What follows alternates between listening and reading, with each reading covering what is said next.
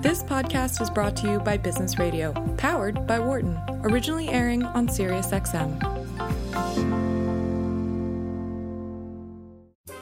This is the Work and Life podcast, which explores how to create harmony among the different parts of life work, home, community, and the private self, your mind, body, and spirit. Here is your host, founding director of Wharton's Work Life Integration Project and author of the bestseller Total Leadership, Professor Stew Friedman. Rebecca Henderson is the John and Natty McArthur University Professor at Harvard University, where she has a joint appointment at the Harvard Business School. She's also a research fellow at the National Bureau of Economic Research. Rebecca is an expert on innovation and organizational change, and her research explores the degree to which the private sector can play a major role in building a more sustainable economy, particularly focusing on the relationships between organizational purpose and innovation and productivity in high performance organizations. She teaches a course called Reimagining Capitalism Business and the Big Problems at Harvard and this course has grown from 28 students to over 300. And she's now under contract for a book tentatively titled Reimagining Capitalism in a World on Fire. In this episode, Rebecca and I talk about the ways in which firms have always been values driven, even if that value was solely profit. She notes that companies that are actively trying to make a difference beyond their bottom line Mm-hmm. companies that don't view a social purpose as distinct from their business aims end up with a more engaged and productive workforce. She observes that society, particularly led by millennials, is increasingly demanding that companies serve a social purpose that benefits all their stakeholders, including employees, customers, and the communities in which they operate. And when firms take this approach, there are benefits for employees in their lives beyond work.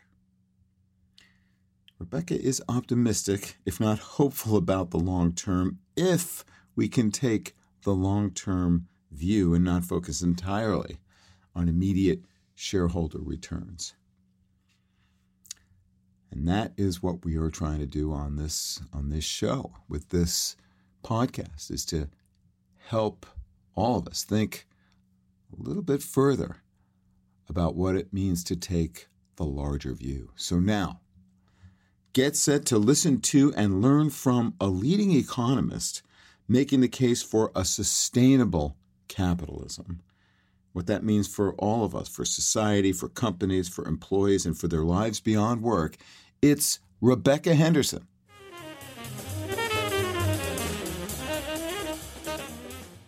Welcome to Work and Life.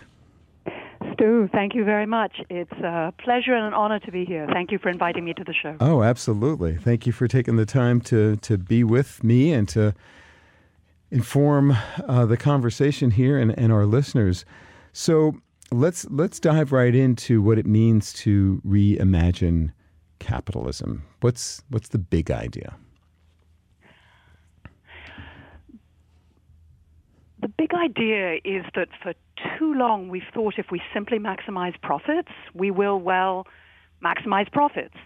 But it's becoming increasingly clear that until and unless firms take account of the ways in which the world is changing and the need to think about a much broader range of outcome and to think about their customers and their employees and the effect they're having on the world in, in new ways, uh, not only will they not maximize profits, but we will have a serious social problem.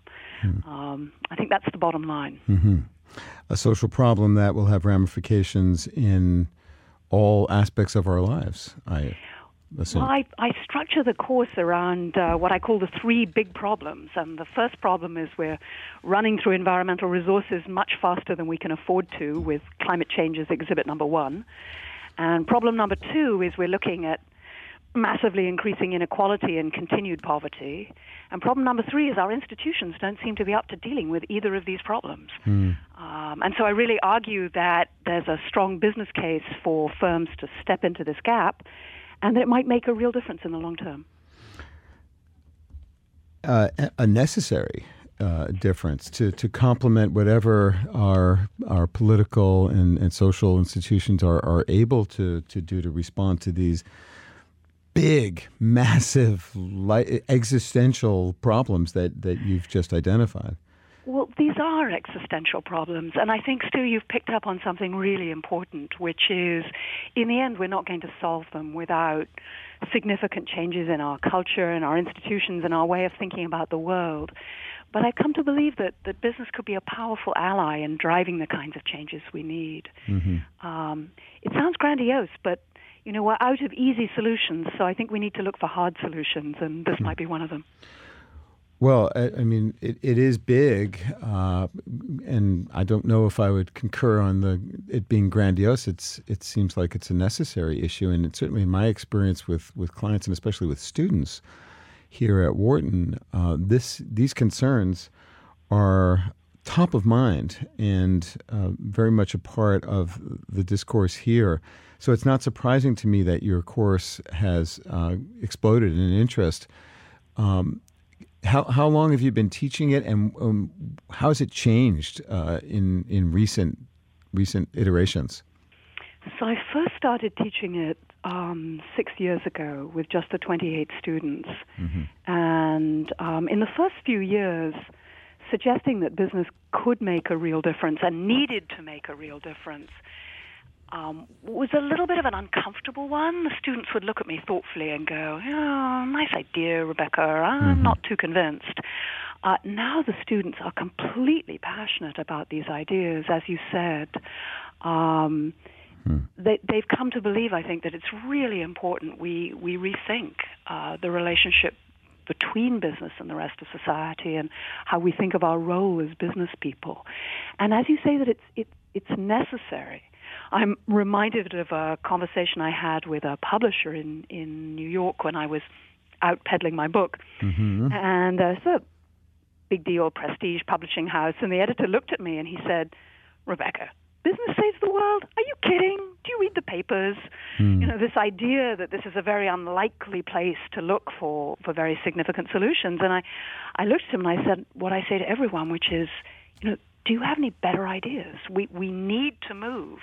And business is an institution with enormous power and global reach. And, and I think this is key, and this is something that you've been surfacing in your podcast a, a lot, that managing in this new way will, in fact, significantly increase the odds of much more innovation, much mm-hmm. more productivity, mm-hmm. not to mention giving giving all of us a sense of meaning in our lives that I think can be can be really central. Absolutely, uh, it is a topic that, that comes up a lot here. The the quest for work uh, that is meaningful, not just personally, but but for the world around us, and that ha- that's a hallmark of of uh, the current generation of people coming into uh, the workforce. But I think it's clear that that's an issue that most awful people do care about. So, what has changed in the last half a dozen years that you know the zeitgeist seems to have shifted and the sense of urgency is greater now, and that there's not this same kind of uh, polite skepticism that you encountered uh, at first. What's different now? I think it's a confluence of factors. One is, I think, the recent election with the election of a president who is very firmly committed to not making progress on a lot of these issues. Um, and I, I, think that has catalyzed a lot of people, particularly around the environmental mm-hmm. issues. I think the state of the science has really shifted with the recent report from the uh, International Commission on Climate Change, really saying that we don't have the time that we thought we had. Mm-hmm. I think that's played a big role. I think the accumulating evidence that there's a better way to run the firm and that that really has effects on the bottom line. So the exploding interest in purpose-driven businesses, which mm-hmm. I know is something you've talked about on the show, mm-hmm. is part of what's playing into this. Mm-hmm. And I, I think some of it is the millennials sort of coming into their own, looking around and going, wait a moment, what, what kind of world is this? What kind of rules are you playing by? I mean, I remember my own son when he was nine um, we were sitting together watching a program on electric cars, hmm. and he looked at me and he said, "Mom, why don't we all just switch to electric cars tomorrow?" And I looked at him and I had, you know, how do you have a a nuanced conversation about organizational inertia and the difficulty of change with a nine-year-old? But at but at root, his his question was the right question. Hmm. Why do we not change? We know there's a better way to run firms. We know that we can fix the environmental problems with a relatively small amount of money. Why don't we change? And that that kind of incredulity is what I see in my students, which is we can do this a lot better. Why don't we move faster? So, what what's the answer to the question uh, that you just raised, and that is, you know, where is the the the primary the pri- where are the primary sources of resistance to waking up and making the kinds of adjustments that are needed because you know corporate social responsibility has been uh, a part of our our discourse and our action in most of leading companies for the last couple decades, few decades, let's say. Um, what what is changing now, or what what are what are the hurdles now, or where's the um, the opportunity to ignite real action to take seriously the social purpose of the private sector? That's a lot of questions. I so know. let me begin, and we can uh, we okay. can take it one at a time. Thank but, you. Uh, but let me start by saying that I, I think it's really important to put front and center that we mustn't separate social purpose from the purpose of the firm that if you think back to the deepest roots of the legitimacy of firms. Why do we mm-hmm. let firms operate? Why do they have the legal advantages they do? Why are we excited about capitalism? The original framing was because it brings us prosperity, wealth, and personal freedom. You can work for anyone you like. You're not in hock to anyone. This is not a feudal society. Mm-hmm. The competition between firms means there's immense opportunity for people who want to work at whatever they want to work at. Plus, it generates a huge amount of wealth and prosperity. So the capitalist system was always rooted in values. You know, sometimes people say to me, well, you know, can we really have a values driven capitalism? Let's keep values out of it. Let me just maximize profits. Mm-hmm. But maximizing profits is a values driven idea the original idea was, you know, free markets are incredible. I mean, I say to my students, they're one of the great inventions of mankind. Um, that the enormous innovation and wealth that we've generated comes from the play of firms freely competing and trying to maximize profits. So it was always, in some ways, a values driven enterprise. But what we have now is that firms are, and I'm going to use a technical term, but they're sort of what I would say generating externalities. So if you're running a firm, you're talking economics to me now, and I'm yeah, I am think talking the economics. only. Let me back off. No, no economics. It's okay. Let me I, put it I think I am the only professor at the Wharton School who has never taken an economics class. So so please do back well, up. That, that should be a badge of honor. Let me back it's up not. and put it in English. Definitely not. And let me say, if you're making your money by pumping carbon dioxide out of the window and dumping trash into the river and paying people less than a living wage, that's not maximizing either prosperity or freedom. Hmm. That is, if the if, if the free market becomes totally out of balance from the rest of society, it's no longer meeting its original goals. So for me, this is not about CSR. Um, you know, do something nice on the side. You have a little bit of social responsibility. This is fundamental to the identity of what it means to be a firm. Mm-hmm. And so it's absolutely a business case. Well, then you ask me the question okay, so if it's so great and the students are so keen and there's lots of money, why is nothing happening? Well, here I draw on my 20 years studying innovation um, I was the Eastman Kodak Professor of Management at MIT, which was a complete coincidence, but deeply ironic because that's mm-hmm. what I studied. Mm-hmm. For 20 years, I studied firms like Kodak that could see that the world was changing and yet had enormous difficulties dealing with it. So the irony is in the, the, the sponsor, the funder, uh, and what happened to, to that, that institution. Well, yes. I mean, Kodak at its uh, height, people said of it there was nothing more profitable that was legal. and it was an incredibly successful firm. I did a lot of work with Nokia. Um, again, at its height, you know, they were making a million cell phones a day or a week. I mean, just a huge number.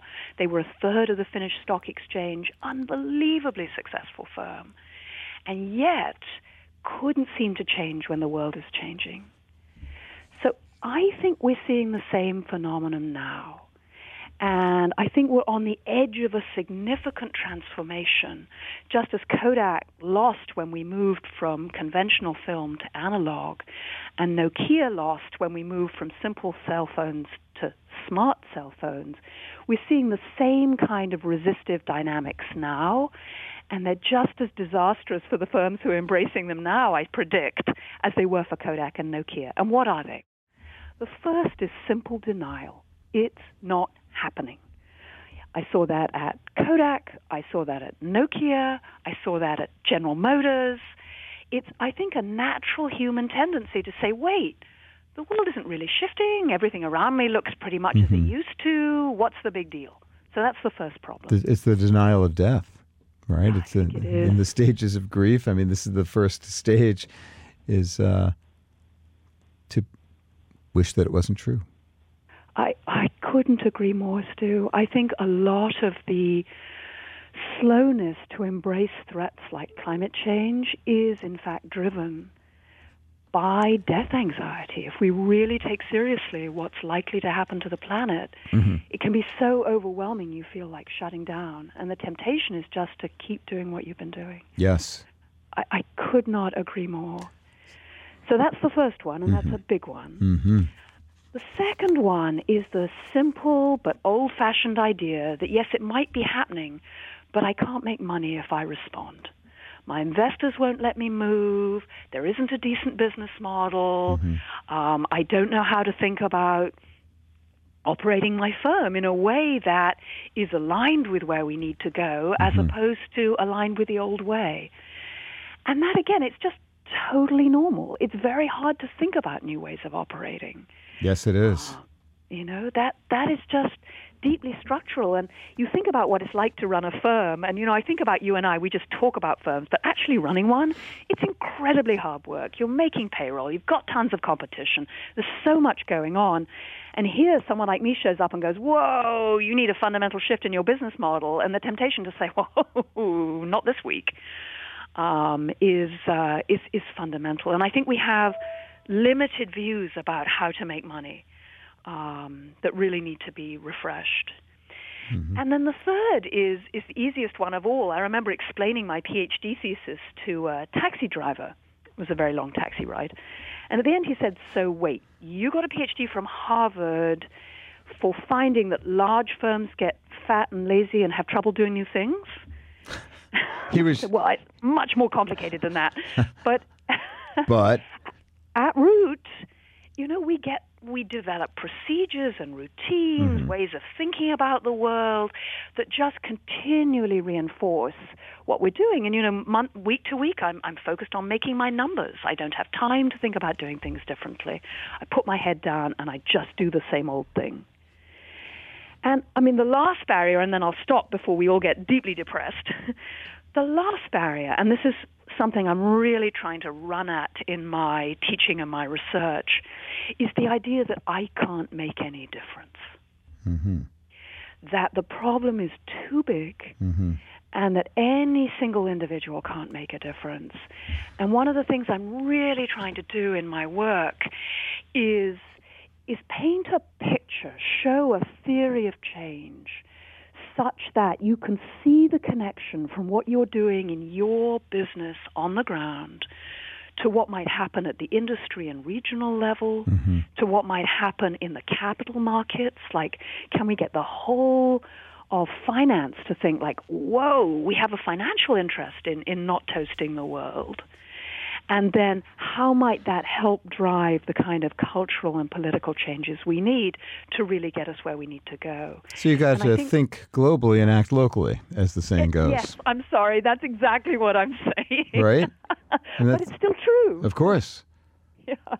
Yes, but and so so let's talk if we can about what you what you do to help people and organizations get past denial, uh, you know, the the the lack of imagination, let's call it, or creative uh, vision to be able to picture a different way, uh, and and and the sense of um, hopelessness, I guess we could say, of not being able to really make a difference because of, of the grand scope and you know overwhelming nature of these of these ills.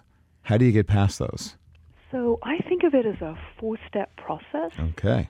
And the first step is what I spent many years of my career doing, working with firms like Nokia. Like, just wake up, see Apple coming at you, you need to act differently. Mm-hmm. And I think here the good news is we have an incredible secret weapon. Um, and what I observed in my 20 years of research is the single thing that made a difference, that helped firms really generate the internal energy and the drive to really redo their business models. Mm-hmm. It was a sense that doing that would make a big difference to someone. That the cust- it would really change how customers perceive the world. It would really shift the, the likelihood of the firm succeeding. If you could find a purpose for moving, then everything became easier. And I think what's so exciting here is that many people can see we really need to change. And that releases an enormous amount of emotional and intellectual energy. Mm-hmm. I mean, my early research suggests what makes the difference in firms that can move high levels of trust, being able to see the whole system, real authenticity, um, and being able to, to make mistakes, pick yourself up, and be committed to the good of the whole. I mean, I'm summarizing a ton mm-hmm, of research, mm-hmm. and of course, there's a lot of nuance. But in general, if you can generate a, an aligned sense of where we're trying to get to, so you have a strong strategic sense of where we're trying to go, and strong mutual sense of trust, you can really move through these transitions in in really quite powerful ways. And I think that's what we're seeing with a number of the small startups that are are uh, are growing. So you see a firm like um, Revolution Foods or Chobani, where they feel, no, we're really going to make a difference. It, it makes it possible to move into entirely new business models. Think of all the people who, in the last 10 years, have put their lives and their livelihoods on the line to really make solar energy a reality. Um, you know, I knew a lot of those entrepreneurs, and they said, "Well, you know, the business case, I'm not so sure. This is going to be hard, but it's, I really want to do this." And because they knew it was the right thing to do, and because they were working with people who were equally as committed, they were able to build billion-dollar businesses um, in a space which was initially a very tricky and difficult space. Mm-hmm. So, so waking up is and, and and the different ways that you bring ideas for having a greater, a clearer sense of purpose that um, that that is meaningful to the key stakeholders of the firm. Yes. That's that's one. That's one. So that's step number one mm-hmm. is we're going to create what my colleague Michael Porter calls shared value. Mm-hmm. So a classic example would be um, Mark Bertolini at Aetna saying, I'm really going to transform healthcare, and here's how I'm going to try and do it, and really trying to align a lot of purpose behind that, and really using that to change the business model. So that's step one. Mm-hmm. Step two is what I describe, what I think of as the whoops moment.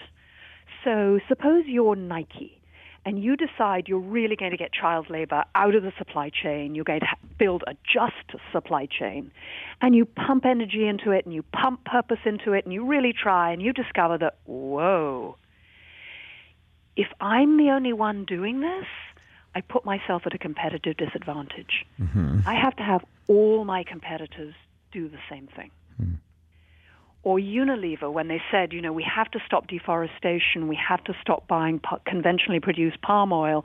We commit to sustainable palm oil.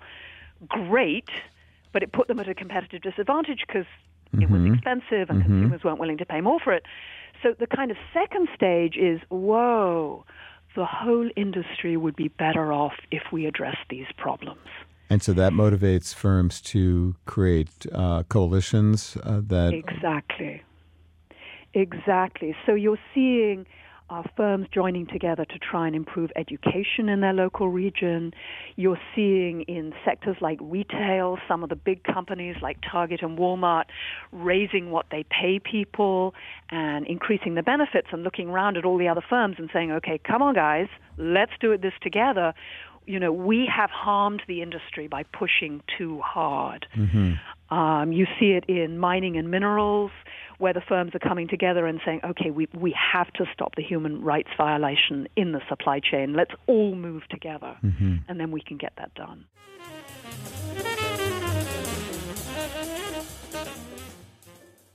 What are the other two key elements of uh, what what what needs to be done? I think the uh, the third element is we need to rewire measurement and finance. Um, one of the reasons that we're in trouble is we look only at what's been traditionally measured, and we need to mm-hmm. start evaluating firms on a much broader range of metrics.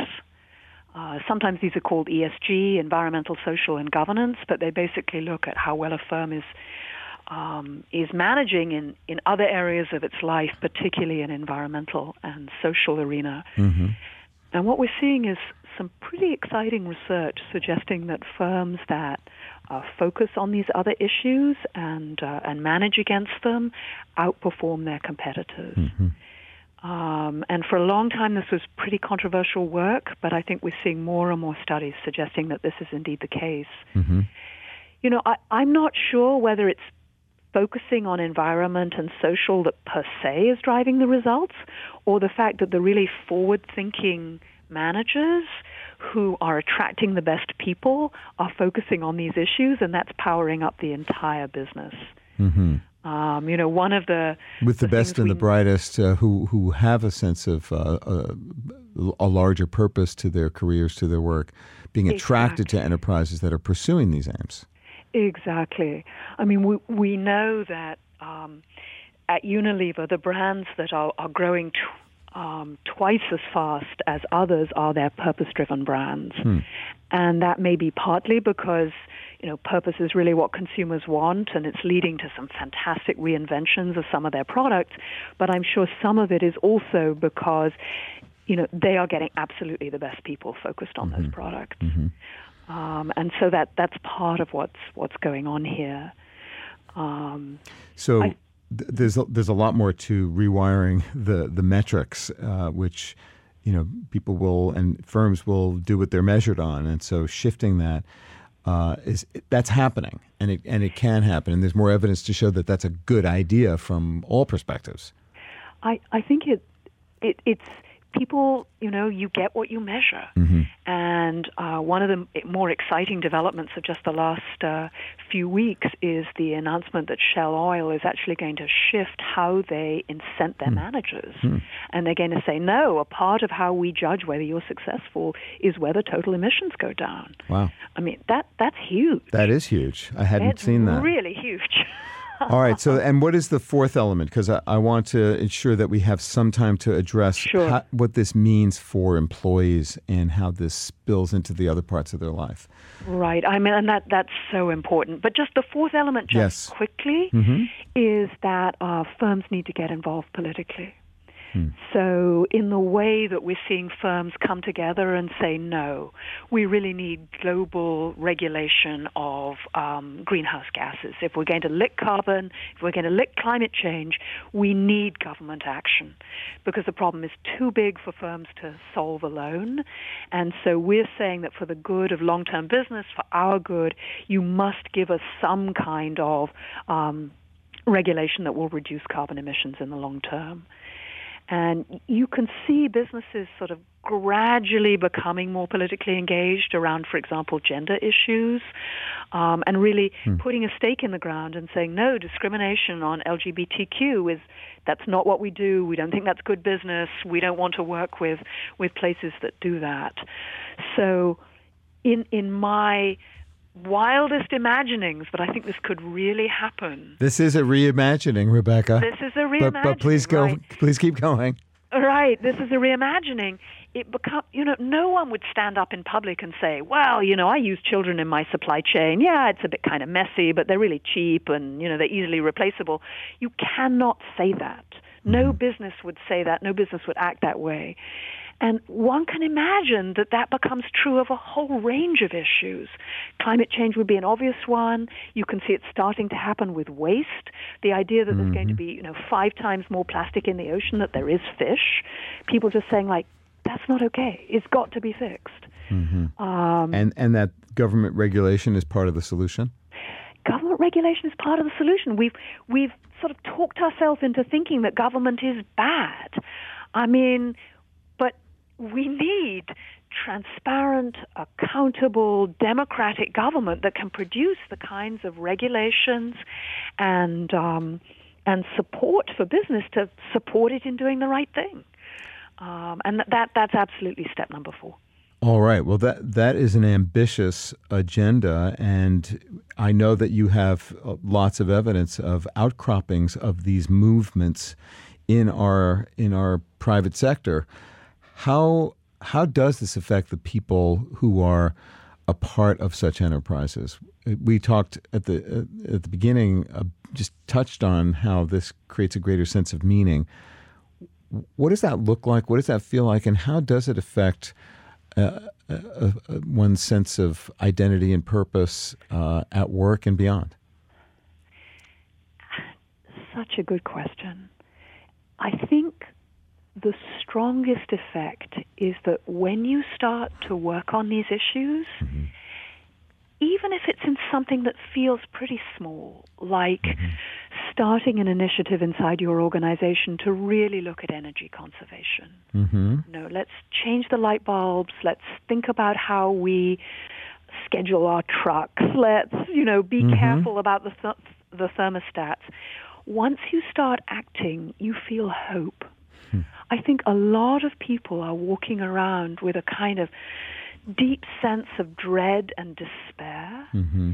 And it's, it really is striking to me that the people who are working in businesses that are moving to try and make a difference are so much happier and Really? so much more hopeful. It's really striking. Where do you, uh, can you elaborate on that? Like ha, what the evidence is that you have of that, whether it's anecdotal or otherwise? Oh, well, the systemic evidence I have is about the relationship between um, productivity and purpose. And I think there's really quite strong evidence that, that purpose increases productivity. But in terms of happiness, no, it's all anecdotal, but, but it's real. You know, I'm a professor at the Harvard Business School. I meet hundreds of executives. And uh, it used to be when I would go into a, a room of mixed executives and I'd say, okay, who here has a sustainability effort? You know, five people would put up their hands. Now I say, who's here is focused on sustainability and is it core to your business? Now you're getting half the room. Wow. And people are just so passionate about what they're doing. Because I think, isn't all of these things, something looks impossible until you start. I mean, the way we learn to get fit is we, okay, get ourselves to the gym or get ourselves to start walking. And once you do that, the next step doesn't seem so hard. Right. And you have company on the journey. I mean, it, it's mm-hmm. great to hang out with other people who are also trying to drive positive change. It it is a great thing. It's fundamental to what I've been teaching for decades in in terms of how people make change at the micro level of their own life and world at work and in their families and their communities. And the one of the fundamental ideas is the notion of the sm- the power of the small win.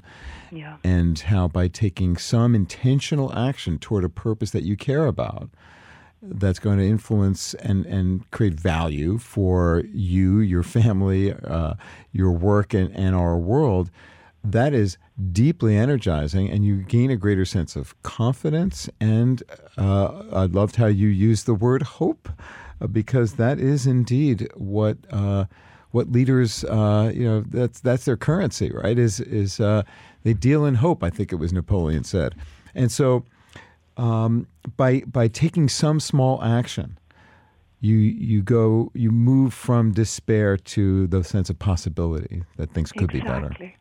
Exactly. So, how do you advise people then to? I mean, you gave some wonderful examples on the energy side. what other kinds of things, perhaps what you have your students do, uh, organizations that you work with, what other ideas uh, for action have uh, are, are, part of the repertoire? So, um, the, the sort of energy in looking for cost savings is a good, reliable place to mm-hmm, start in many mm-hmm. organizations. Another great place to start is thinking about, um, and again, it depends what business you're in, but if you're in a, um, a consumer facing business, uh, how are you communicating to your consumers about what you're doing, hmm. both in terms of the upside, that is how what you're doing is helping to build uh, a better and more sustainable world, and also using the reverse, which is turning around to your colleagues and saying, you know, if they find out we're doing X and that's all over social media tomorrow, that that's not so good. It's going to hurt us. It's going to hurt us reputationally, you know, legitimacy, and and in and in sales. Exactly, exactly, and looking for those places both where you're vulnerable, you know, we are there places where we're really paying people too little and not treating them well and how will our customers feel about that? And then how can we highlight what it is that we're doing well? And how can we use this? And I think this is critical, and this is an act of strategic imagination. How can we change what we do so that we make taking care of our customers or our suppliers or our community a source of advantage? and and really make that something that's our own. And I've seen firms do that in I mean this is classics do you will know this small groups get together and sort of brainstorm like mm-hmm. how could we do this differently? Mm-hmm. You know, how could we really rejig our product or our service so it really meets new needs in new ways? But paying our people decently, making the supply chain is making sure the supply chain is not creating trouble. Um, and that that that sounds like a big thing to do, but when when you pull a group of people together who say, "Look, we can run this business in a better way," you often see an enormous amount of creative energy come out of that. So where uh, and, where should one you know, start? Uh, because I'm I'm certain there are people listening who are thinking, "Yeah, I'd like to feel like I'm contributing to the solution, not the problem." uh, through what I do every day in my part of the private sector. Uh, wh- where do I begin? So, I think there's a couple of places to begin. One is it really depends on what industry you're in. Mm-hmm. So, depending on what industry you're in, I'd look around for those firms that seem to be doing something different. You can look at the list of most admired firms or most sustainable firms. Um, shameless plug for my own institution. Look at the HBS cases. We have, you know, over 100 cases of firms creating shared value in different ways in different industries. Mm-hmm. So looking around for examples is mm-hmm. um, is one way to approach it. A second way is to be problem focused. That is to look at your business and to say, okay, if someone was looking at us from the outside, where are we creating trouble? Where are we and our competitors creating trouble? So uh, this this is going to be um, this is one of my favorite examples. There's a company in Norway called Norsk Gjenvinning, Venning, um, and uh, Eric, the CEO, took over the company, looked around, and found that everyone was cutting corners everywhere. So this is in the mm. waste removal business. Mm-hmm. It, you know, people were just cutting corners, dumping stuff in the fields, mislabeling waste. I mean, it was just a total mess. And he was told, well, it's always been this way. You can't do it differently. That's just the way the business is done. And he, you know, started to completely rethink. This is just waste collection and he said, whoa, th- this could be like the resources for the future. We could double down on recycling. We could mm-hmm. go to a whole different way of how we think about what waste is and how we can use it. And he was able to move Norsk Gjenvinning to be one of the biggest recycling firms hmm. in uh, in Northern Europe. And he got I mean, talk about the talent. He said, you know, that, that he could hire anyone he wanted to work for him. And Why? this explode. Why? Yes. Because they were turning waste from being an incredible problem into being a major part of the solution. And and so uh, just to underscore it, because I think this is central to like the employee sort of psychological contract and sense of identity that emerges or that changes when you're a part of a purpose-driven enterprise. what happens that to, to how you feel about yourself when you're a part of such an enterprise? Stew. You go from sort of putting your head down and getting through your days because you need the paycheck. And yes, it's not great, and you see stuff happening that you don't like, but you sort of wall yourself off from it. You shut yourself down. And I think in so many firms that's happening to a place where work becomes a way to express something you think is really important with a group of people who share your values, Mm-hmm. Who are committed to the success of the whole enterprise and to the difference it can make in the world. I mean, I wish I could tell you I had careful survey data on this, but you just have to walk into the firm and you feel it. You feel the sense of joy and possibility Joy. and excitement. Mm-hmm. It, It's just a different way of living. And, and that's why, at root, if you ask me, are we going to be able to make this transition? That's why I think we're going to be able to make it.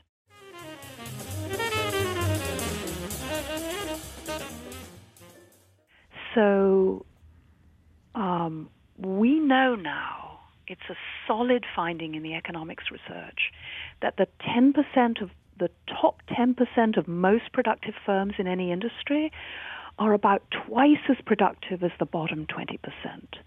Even after you control for the same inputs, the same kind of capital equipment, the same kind of educational background, mm-hmm. that the most firms are like two times as productive. I spent 20 years in windowless conference rooms with other economists trying to make this result go away. We called it the firm effect, mm-hmm. and we couldn't get rid of it. And so eventually the economists said, okay, okay, it's real. I, I know. People in organizational behavior have known this for a long time, but you know what economists are like. you can really measure it. No comment. You don't believe. And then we find that this difference in productivity is correlated with do you have high levels of trust? Do you have high levels of communication? Do you reward performance in a thoughtful and graduated way? And it's the firms that can adopt those kind of high performance work practices that are way outperforming everyone else. And then you ask, well, why doesn't everyone do it? And the reason everyone doesn't do it is because acting in that kind of way, this very high levels of trust. I know you had uh, a great podcast with Aaron Ain talking about, you mm-hmm. know, just respect your people, mm-hmm. trust your people, tell them they can take as much vacation as they want because that's a huge signal of trust. Mm-hmm. And what do you get back from that? You get people who say, I'm not just going through the motions. I can bring all of whom I, who I am to work. I'm part of something that's really making a difference in the world. And I absolutely will trust you. I will take the risks. I will go the extra mile. I will talk to you in order to really, you know, turbocharge this organization. And I'm And- sure that the sense of trust is enhanced by the degree to which the firm is committed to doing good in the world. If, if you believe that you're a part of a group that is committed to positive social change, you're going to you're going to believe that there are good intentions of, of, of all those who are a part of it. I mean, it, it has to be authentic, mm-hmm. you know, but most people are pretty good at picking up inauthenticity. Right, right. But if you really believe it, if, if like the leaders are really putting themselves on the line to make a real difference in the world, then you're going to trust them in a way that's quite different than if they say, well, you know, we, we're maximizing shareholder value. You know, trust me, we've all got to work together in a new way because I've heard that trust is this really good thing yes, to have. you sounds know? like a poster on the wall that nobody reads or believes. Exactly. Yes. But if you, if you see people consistently saying, no, we really mean this, and we're going to take risks in pursuit of this strategy, Mm-hmm. and we're going to consistently follow through, then I think you can persuade the people who work with you to, to really engage in a very different way. or at least to try. At So, least to try. No so- guarantees. Rebecca, your optimism is uh, is very much apparent, and I hope it's warranted. Uh, how would you um, kind of you know just briefly summarize your sense of of the future of of the, the sustainability of the private sector in in capitalist uh, societies? So I like to say I'm hopeful but not optimistic. Okay. in the sense that the optimist is like, don't worry, kick back, it's going to be fine. Mm-hmm. I think if we do that, it's not going to be fine. I think there is a chance, a very real possibility, that we will wake up to what we're doing to each other and to the planet and decide we want to do something different. I mean, humans are amazing when you think about it. I mean, we've gone from living in small walled villages and killing each other at scale to this incredibly complicated global society mm-hmm. in which the idea that women are people and people with different colored skins are also people is sort of mostly accepted. Mm-hmm. You know, this this enormous move forward. And, and so I think humans are smart. I don't think we're going to burn the whole planet down or um, or destroy our societies. I mean, it requires focusing on a sense of us rather than just me, and focusing on the long term rather than just right now. Mm-hmm. But humans are good at that. We we do it in our families. We do it in our communities. If we can move into business in a way that that, that holds business as part of the broader society, I think we can really shift. I think so too, and I'm glad that you're doing the work that you're doing to help uh, accelerate that process. I have one more question, and it's a question I've been asking all my guests this year, uh, the year that I like to think of as the year of accountability. So, um, what, if anything, do you do to hold yourself accountable for living and working in accord with your core values? What a great question. So, um, I've insulated my house and tried to drastically reduce my energy consumption. Nice. I try and minimize my flights, and when I do fly, mm-hmm. I buy offsets, which I think is oh, important. Wow. Mm-hmm. So, no, I think that's really important. Yeah. You know, I, I teach about climate change, so I think it's really important that I try and reduce my climate profile. This sounds like a little thing, but I try and make sure that everyone I work with, I treat respectfully as a human being and is paid a decent amount. and, um, you know, I don't think of people as things. Those are three wonderful examples. Thank you for sharing them, and thank you so much for being a part of the show. Uh, where's the best place for listeners to follow what you're doing these days um, and, and find out more about your work? So my website, reimaginingcapitalism.com, will be going live later this week. So that's a great place to go. Fantastic. Rebecca Henderson, thank you so much for joining us on the show tonight. Thank you very much, Stew. It's been a pleasure.